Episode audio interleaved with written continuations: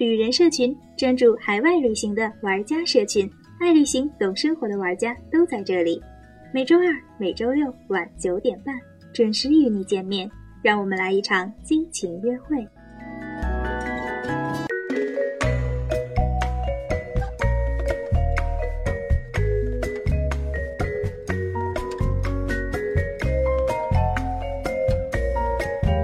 旅人社群带你畅游新世界。大家好，我是安雅。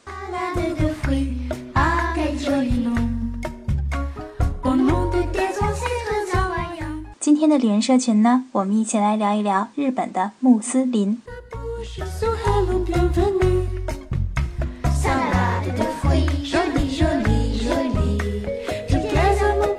先让我们的嘉宾跟大家打声招呼吧。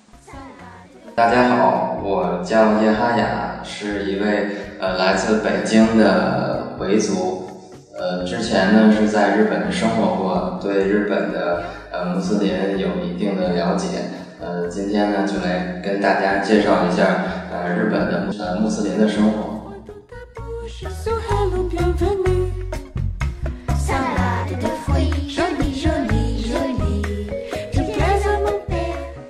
穆斯林在日本的历史呢不是很长，大约是一百年左右。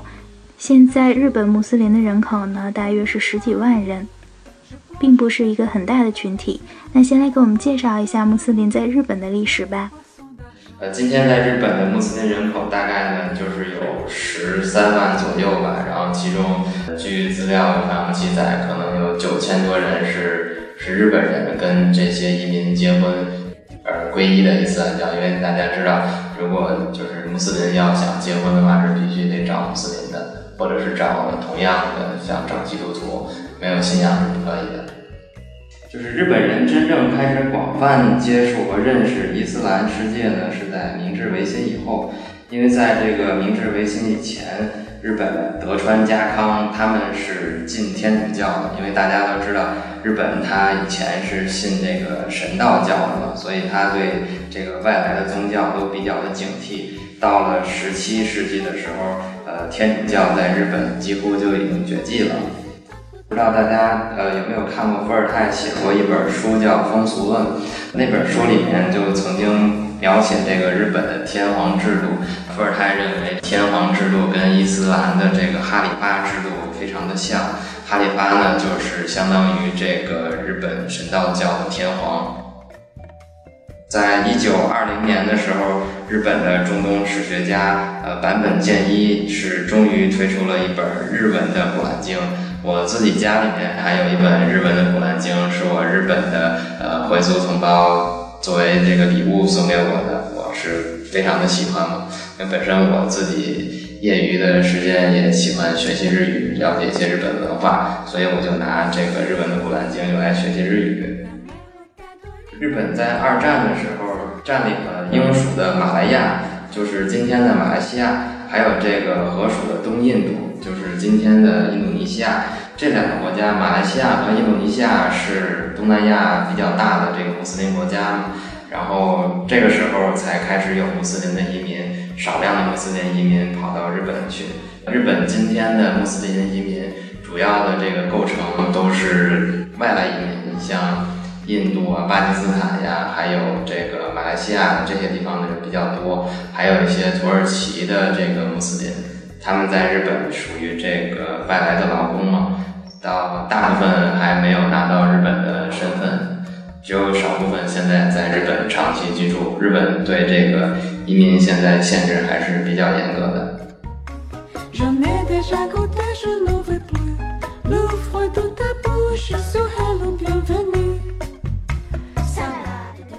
你第一次去日本旅行的时候，我猜你一定也是去寻找了一下清真寺。那能给我们介绍一下日本的清真寺吗？呃，我第一次去日本的东京的时候，是找到了东京的一个清真寺，那个是日本最大的清真寺，呃，是土耳其出资修建的一个清真寺，非常的漂亮。呃，大家可以在网上应该能搜到图片，整个的那个清真寺的建筑都是那种奥斯曼风格的然后我在里面还认识了一个土耳其的帅哥，然后他还送给了我一些小礼物。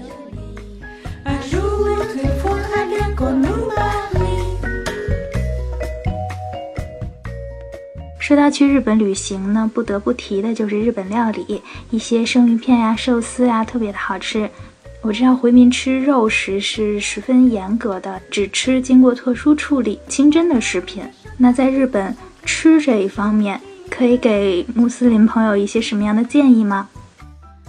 说到日本的美食，那日本的美食实际上呃已经达到这个世界级比较顶尖的这个水平。日本人做事比较认真，比较细致，呃，他们在饮食方面又比较讲究，但是确实是有一些，尤其是对于穆斯林来说，在日本生活会有一些不方便，因为日本不像在中国或者在其他国家，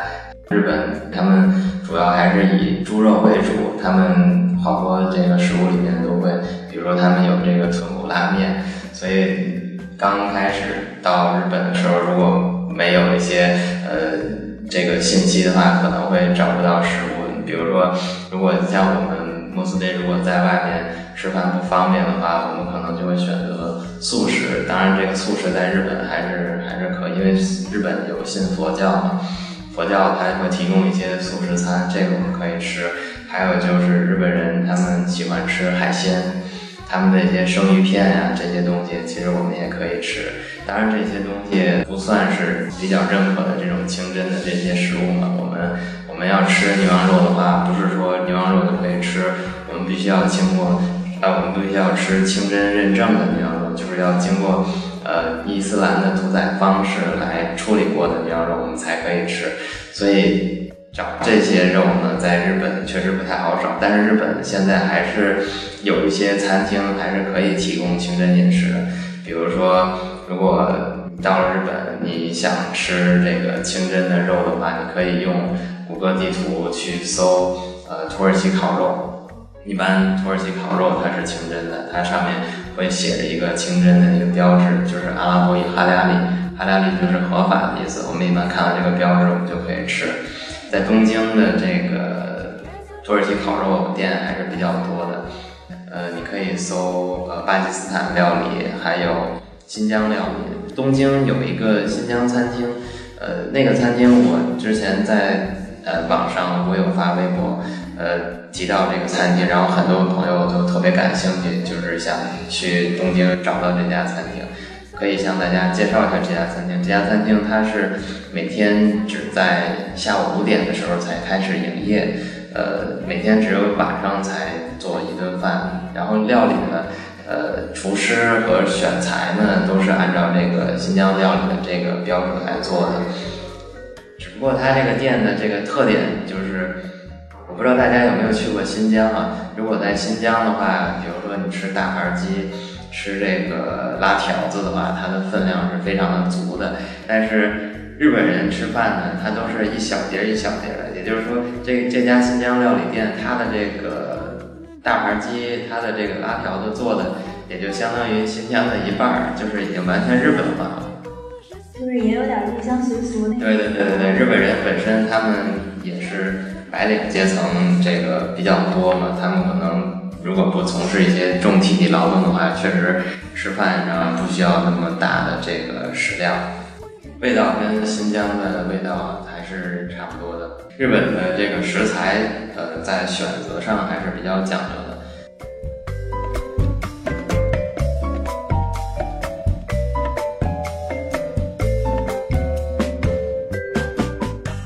大家应该都听说过日本很有名的这个和牛。我到日本呢，就其实特别想吃这个和牛，可是唯一担心的就是怕找不到清真的嘛，这样的话我可能会比较遗憾，吃不到。然后我日本的朋友就特别的好，他在横滨就发现了有一家这个吉祥，那家餐厅叫吉祥和牛它是可以提供清真的日本和牛。但是呢，需要提前打电话预定，然后我们就跟几个朋友就提前订好了以后，就去那家餐厅吃了。呃，味道感觉还真的很不错。服务员都是那种上了年纪的呃老先生。你知道，在日本就是随便一家可能在街边不起眼的小店，它有可能就已经有上百年的历史。就这种传承很久很久的这种店，在日本真的非常普遍。据资料记载，日本现在现存的最古老的一个企业，大概已经有一千四百多年的历史。日本人比较比较忠诚，他们一般认定了一家企业，就可能会在这个地方工作一辈子。当然，最近我也听说，就是现在因为日本的经济不如以前那么好，也有一些人开始开始跳槽了。这个也是他们这个传统，现在也在逐渐发生改变吧。就很多以前的这些传统，现在都有一些变化。比如说，以前有人可能听说过，就是日本的企业，他可能会对呃女性有一些歧视，就是女人可能结了婚以后就不工作。那那个是以前的日本，现在也不是这样。现在的话，日本人这个男人和女人都是要工作的，即使结了婚以后也要工作，因为确实他们这个生活成本比较高，压力比较大。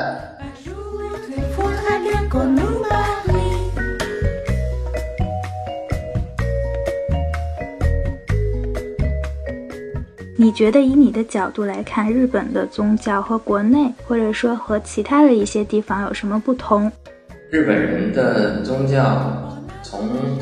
广义的角度来讲，日本人实际上他们是没有什么宗教信仰，但是他又不同于无神论，也就是说，他们虽然不信宗教，但是他们呃可能会相信世界上有鬼。就是大家你看，日本的这个恐怖片，呃拍的也比较多，日本人也很喜欢看一些灵异的这些事件。这个在日本是比较普遍的现象，但是我确实呃发现日本人他们对宗教的东西呃接触的不是很多。虽然我自己的老师他是在日本的同志社大学毕业，同志社大学是以前一个基督教传教士建的一个学校，他也学过呃基督教神学，但是他自己本人并不信教。有人知道日本的神道教是以前的日本的传统的宗教，但是现在，呃，反正我的日本朋友告诉我说，他们应该是没有，现在已经没有人再把这个宗教当成真的这个宗教来信仰，可能更多的还是出于一种习惯吧，有点类似于我们中国的春节。呃，基督教在日本现在也不是很普遍，它不像韩国，韩国的基督教徒现在非常的多，传教传的很厉害。但日本的基督教还是，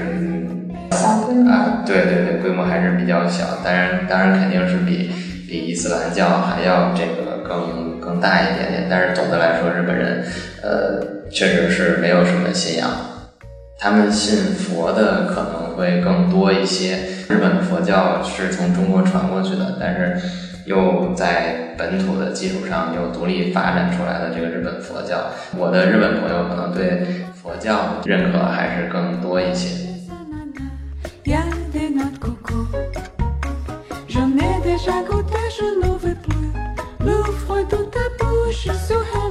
当然，现在日本人信教的人数确实有在逐年上升。因为日本的工作压力比较大，然后日本的日本人自杀的现象也比较多。我曾经看过一篇报道，就是说，因为日本的自杀率比较多嘛，所以有一些这个佛教寺庙，他们就想通过传教的方式，想跟呃一些呃精神压力比较大的人，想对他们进行一些开解。这个方法好像确实呃缓解了一些有自杀倾向的这些年轻人。信仰的确是有心灵治愈的这样一个效果哈。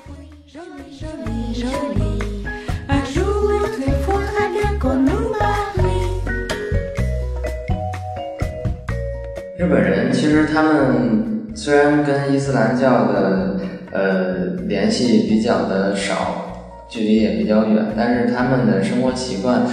呃有些确实跟穆斯林有点像，比如说日本人喜欢洗澡。这个对于我们穆斯林来说是每天都必须要做的，清洁是我们的一项圣行，我们每天要礼拜五次。如果就是呃身上有有污浊的话，是需要在清洁完了以后才可以去做礼拜。这点跟日本人有点像，日本人他们可能是。我我猜应该是受到佛教的影响吧，佛教就比较这个注重清洁，所以日本人他们也是洗澡洗的比较勤。你看日本的这个温泉就比较发达，日本的温泉真的真的是做的实在是太棒了。我真的希望国内的这些洗浴中心也能够像日本的温泉一样，能够提升他们自己的服务。呃，还有就是日本人，看大家会。在电视里面看到日本人在家里面，他们喜欢跪着吃饭，就是他们不坐椅子嘛，他们都都跪着。然后我我在我去日本朋友家里的时候，我也我也是跪着，然后他就比较诧异，他说：“哎，你可以很很自然的就这么坐着吗？”我说：“对呀，我们礼拜的时候也是这种姿势，所以我对这个东西这个动作没有什么难度，我自己可以适应。”然后。我的老师就觉得啊，真的好有意思，没想到一个中国人那个能够像他一样那么很自然的这么这么坐着。因为如果如果是第一次用这种姿势待久了，还可能会觉得不适应。这是我觉得一个比较有意思的一个发现，就是日本人的生活方式居然跟穆斯林有点像。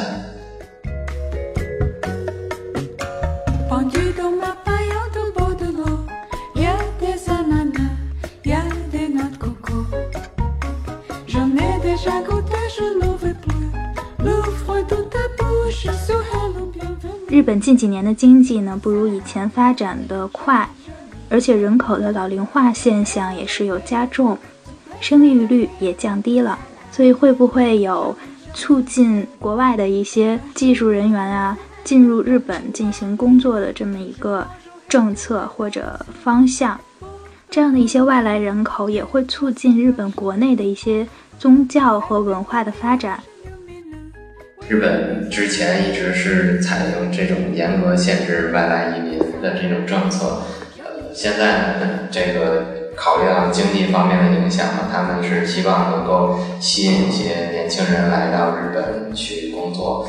尤其是一些高素质一些人才，而且日本它又靠近东南亚，东南亚这些国家又以这个穆斯林人口又比较多，他们本身像呃巴基斯坦。印度尼西亚、马来西亚这些国家的这个呃外来劳工的人数也比较多，所以将来日本如果开放移民政策的话，肯定是会是优先吸引到这些国家的人来去他们日本来工作、生活、学习，所以日本的穆斯林将来会越来越多。日本现在大概就有九十多处呃拜场所，就仅东京。呃，一个城市现在就有十三处，数量已经是很可以，而且都是在最近短短几年之内发展起来的。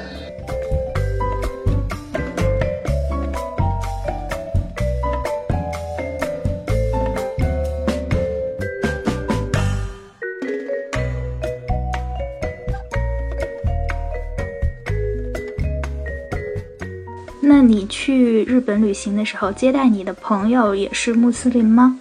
接待我的朋友是日本人，他虽然不信伊斯兰教，但是他是专门研究伊斯兰教文化和民族变迁的。之前也来过中国，我们是在中国认识的。然后我这次我前一段时间去日本的时候，就住在他们家嘛，然后他特意为我准备的清真的料理，这个让我非常的感动。然后他还邀请我参加他的婚礼，婚礼上他也是特意为我准备的是清真的餐饮。这个都是让我感觉到啊，咱们这个日本人做事儿真的是太周到。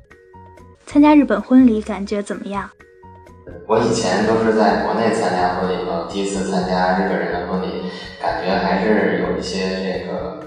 不错的地方值得学习。就是日本人他们结婚的话会提前给你发请柬，然后他们会在请柬上写的很清楚，写着你要参加婚礼所在的这个餐厅的位置。然后会告诉你当天的着装的要求，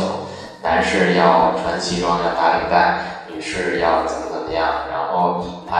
还会告诉你参加婚礼所需要的费用。日本人参加婚礼都是要付费的，就是亲朋好友在一起，每个人出的费用都是一样的，然后大家一起凑钱把这个婚礼给办下来。哦，那等于说这场婚礼不是说新郎新娘的家里出钱，基本上都是亲朋好友出的这个费用，是这意思？呃，家里边肯定是会出一部分钱，但是也需要朋友来赞助一部分。然后总的来说，他们现在还是以这个勤俭办婚礼的这个宗旨为呃为准嘛。他们的所谓的份子钱，其实就是入场的这个所交的费用，有点像门票似的。对对对对，就是在入场的时候会在那个就是登记单上会写明某某某人呃签到，画一个勾，然后他会告诉你这个人要交多少钱，要交多少钱。然后因为我是作为外国人身份来参加他的婚礼嘛，所以我就不需要交钱了。白玩了一趟。呃，对对，但是我可能我要负担机票钱。那也挺不一样的经历哈。对对对对对，非常难忘的一个经历。然后他们的婚礼上，呃，会有呃有才艺的同学会表演一些节目。你像我们穆斯林啊，我们是不喝酒的。日本人比较爱喝酒，但是日本人有一个好处是，他们是自己喝自己的，你不喝酒，他们也不会灌你喝酒。这个是让我感觉比较舒服自在的一个地方。当时他的那些呃来参加婚礼的朋友都知道我是中国来的穆斯林，是不喝酒的，所以他们对我都比较的照顾，这个是让我感觉非常舒服的地方。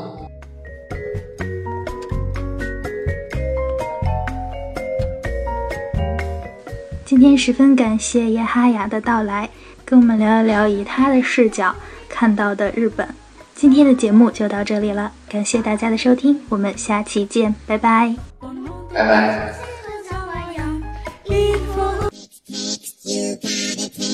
除了旅人社群电台，微信公共账号也可以搜索到我们，在那里有一群最懂生活的海外旅行玩家，用全新的视角探索世界的每一个角落，让一成不变的生活变得精彩。只要动动手指，在微信公共账号搜索“旅人社群”加关注就可以了，众多旅行家和好玩的活动等着你。